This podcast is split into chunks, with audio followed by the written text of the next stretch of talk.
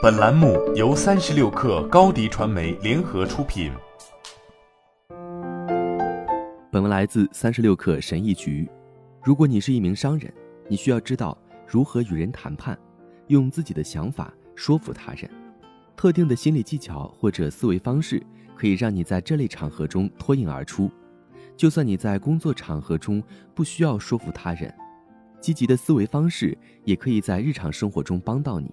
一起来听听工作和生活中可以用到的心理学技巧。一、争论，在争论的时候，永远要比你争论的对象表现得更加冷静。激烈的竞争中，人常会说出一些不合理或者不该说的话。如果此刻你能表现得比对方冷静，就能更容易发现这些不合理处，从而赢得争论。想想看，这种场景将是理想的。你坐在那里保持冷静。对方就在不知不觉中输了争论。当他们意识到这一点时，为时晚矣。二、选择，找两个对你来说都不错的方案，然后将它们提供给对方，供对方选择。请记住，永远不要将一些东西强加给别人，而是让他们相信，他们可以控制即将发生的事。每个人都有自负的倾向，重要的是要利用好这种自负。三、姿势。和对方说话的时候，配合对方的姿势，这涉及到潜意识的运作。你和交谈者甚至都不会注意到这一点，但是拥有相似的姿势，会让对方在潜意识里认为你与他是同一类人，适合做朋友。四，石头剪刀布，这种方法可以让你轻松赢得石头剪刀布。当然，接下来的技巧不适用于职场中，而适合用在无伤大雅的生活场合。在开始比赛之前，问对方一些私人问题，然后立刻开始比赛。这时候，大多数人都会出剪刀作为一种防御机制。这种的技巧似乎也解释得通。当问一些私人问题的时候，就好像侵入了私人空间，这时候防御机制就会起作用。五，让人们喜欢你。一个让人们喜欢你的方式，请他们帮你一些小忙。这听起来没什么逻辑。我有必要解释一下，你会帮助一个完全与你无关的人吗？几乎不会，你会更倾向于帮助自己喜欢或者关心的人。所以，当你开始帮助某个人的时候，你的潜意识里会反过来想：我正在为这个人做事情，我必须在乎他。六、善良的谎言，讲虚构故事的时候，可以加一些与自己相关的尴尬细节。我并非说说谎是件好事，但是我们可以了解一些。